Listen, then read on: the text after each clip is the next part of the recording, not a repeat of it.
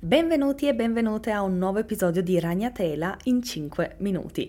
Tanti di voi hanno notato che a volte c'è Montessori in 5, a volte c'è Ragnatela in 5, ehm, perché Montessori in 5 non è una rubrica che voglio eliminare e vedrete che prima o poi anche nella vostra testa avrà senso questa distinzione. Oggi, nella giornata internazionale contro l'omofobia, la bifobia e la transfobia, ho deciso di fare un episodio speciale di Educare con calma.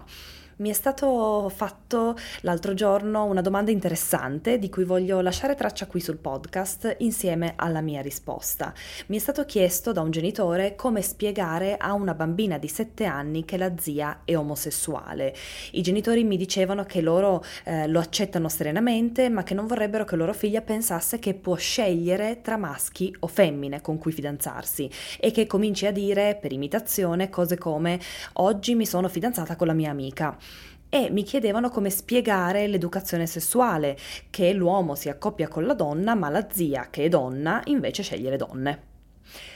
Prima di tutto, credo che sia una domanda legittima nel paese in cui viviamo e soprattutto molto importante perché farsi una domanda così significa mettersi di fronte al tabù e decidere che tipo di persona e genitore vogliamo essere per i nostri figli. E la mia risposta è stata, e questa volta ve la leggo, vediamo, è qua, eccola, non c'è nulla di male se vostra figlia pensa di potersi fidanzare con maschi o femmine, perché è proprio così. I nostri figli possono fidanzarsi con chi vogliono e noi li accetteremo. Questo è il messaggio che vogliamo trasmettere loro, sempre e comunque. Se vostra figlia è lesbica, lo è a prescindere dal sapere che la zia è lesbica. Essere omosessuali non è una scelta, è chi si è. Dalle parole del messaggio credo che forse ci sia un po' di confusione. L'educazione sessuale spiega come un bambino viene concepito e anche i figli di coppie omosessuali vengono concepiti esattamente allo stesso modo. Quindi è importante dividere i due aspetti. Se i nostri figli sono omosessuali, lo sono, non lo diventano perché sanno o scoprono che c'è la possibilità di esserlo. Anzi, se lo sanno prima, evitiamo loro grandissime fatiche, avrei dovuto aggiungere. L'omosessualità è normale come l'eterosessualità e possiamo parlarne ai bambini nello stesso identico modo, senza tabù o preoccupazioni. Credi magari che il fatto che tu sia in dubbio su come spiegarlo a tua figlia possa riflettere una tua fatica personale ad accettarlo? Ti invito alla riflessione. Avete davvero una bellissima opportunità di introdurre la conversazione sulla diversità con naturalezza e familiarità. Vi consiglio di prenderla al volo. Questo è quello che le ho risposto e vorrei aggiungere in questo episodio. Se i nostri figli saranno omosessuali, vorremmo far sapere loro con inequivocabile certezza che li accettiamo e che il nostro amore non cambia di una virgola, ma per farlo dobbiamo fare un lavoro immenso su noi stessi. Io oggi, dopo anni di lavoro su me stessa, vi assicuro e lo giuro, lo prometto, che se Oliver ed Emily mi dicessero che sono omosessuali, per me non cambierebbe nulla, non sentirei nessun tipo di mm, sentimento diverso, sarebbe esattamente lo stesso che arrivino a casa con una persona del loro stesso genere o del genere opposto, non ci sarebbe nessun tipo di tristezza, di vergogna, di imbarazzo, n- nulla, sarebbe esattamente uguale. E questo oggi lo so profondamente dentro di me, dopo anni in cui percorro lo scenario nella mia mente e ascolto la mia reazione più più profonda che all'inizio non era di accettazione. Questo lavoro va fatto perché nessuno sa chi ameranno i propri figli. E non importa, importa chi sono, non chi amano. E vorrei anche cogliere l'occasione per parlarvi proprio brevemente di una cosa che mi hanno portato alla mia mm, attenzione. Eh, io non leggo articoli di giornali, non ascolto telegiornali, ma ho persone di fiducia che mi passano le notizie giuste e questa volta è la notizia del Ministero dell'Istruzione che manda una circolare alle scuole dicendo di trovare il modo di promuovere iniziative che sensibilizzino i ragazzi e i bambini a queste tematiche nella giornata internazionale contro l'omofobia, la bifobia e la trasfobia. Potrebbe sembrare un passo avanti, ma è come spesso succede nell'educazione, un, um, chiamiamolo una toppa oppure un rossetto vistoso. Il Ministero dell'Istruzione chiede alle scuole e agli insegnanti di sensibilizzare gli studenti in questa giornata in un paese in cui non è obbligatoria ancora nelle scuole l'educazione sessuale. Quello rendere obbligatoria nelle scuole l'educazione sessuale è il lavoro che dobbiamo fare, perché sensibilizzare non è il lavoro di un giorno, non è l'iniziativa in onore di una giornata internazionale perché vogliamo apparire belli, ma è un lavoro che si fa tutto l'anno. Sembra che la scuola si dimentichi troppo spesso che i bambini di oggi sono futuri adulti di questa società, della nostra società e più che sa- saper fare due più due, hanno bisogno di essere persone a tutto tondo.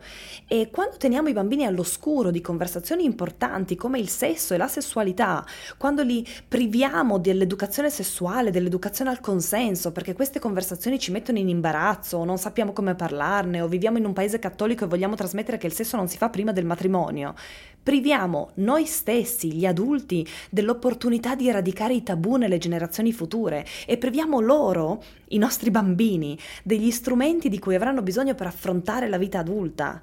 L'ignoranza è molto, molto, molto più pericolosa del sapere, perché poi il sapere arriva comunque, ma dalle fonti sbagliate, perché poi i ragazzini, le ragazzine, direi, oserei dire bambini e bambine, che cercano risposte, vanno su internet.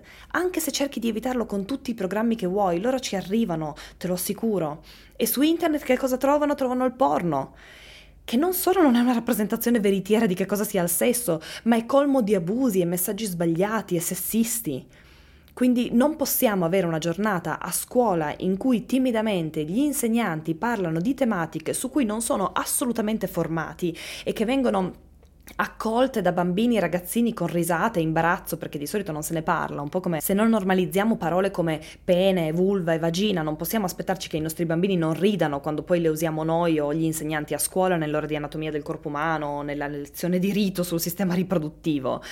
E ehm, credo di aver iniziato una frase che adesso non ricordo più, quindi concludo dicendovi che il momento di iniziare a parlare con i figli del sesso, della sessualità, di fare educazione sessuale è da piccoli, quando la loro mente non è ancora vittima dell'imbarazzo e della vergogna che la società riversa su questa conversazione. E a tale proposito vi invito a comprare la mia guida Come si fa un bebè che include un libro stampabile per i bambini che potrà davvero davvero essere il motore della conversazione dopo che il genitore ha letto la guida per il genitore e si è formato e si è convinto che è già ora di leggere questo libricino insieme ai figli.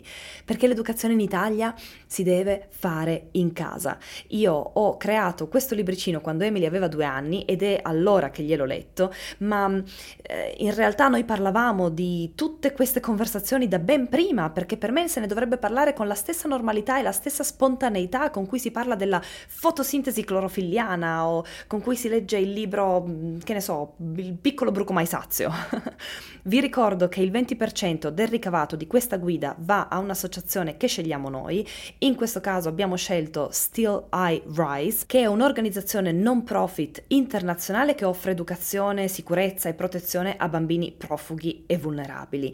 E se volete proprio esagerare e onorare questa giornata nazionale, internazionale anzi, comprate la guida Storie Arcobaleno, in cui si parla proprio di diversità di genere e il cui ricavato va al 100% all'associazione ILGA Europe per la difesa dei diritti della comunità LGBTQ. Vi lascio tutti i link nelle note dell'episodio, come sempre so che ho sforato con il tempo, non importa, però eh, qualcuno mi ha detto perché non fai mh, mm, ehm, ragnatela in 10 minuti invece che in 5, perché se la facessi in 10 probabilmente sforerei e arriverei a 15, quindi devo mantenerla a 5 per poterla mantenere breve. Comunque vi lascio, eh, come dicevo, tutti i link nelle note dell'episodio e eh, come sempre vi aspetto nei commenti all'episodio sul mio sito in maniera rispettosa, gentile, costruttiva, come sapete voi, su www.latela.com barra podcast. Vi ricordo come sempre che mi trovate anche su Instagram come la tela di Carlotta Blog e non mi rimane che augurarvi buona giornata, buona serata o buonanotte a seconda di dove siete nel mondo e ci vediamo venerdì con un nuovo episodio di Educare con Calma. Ciao ciao!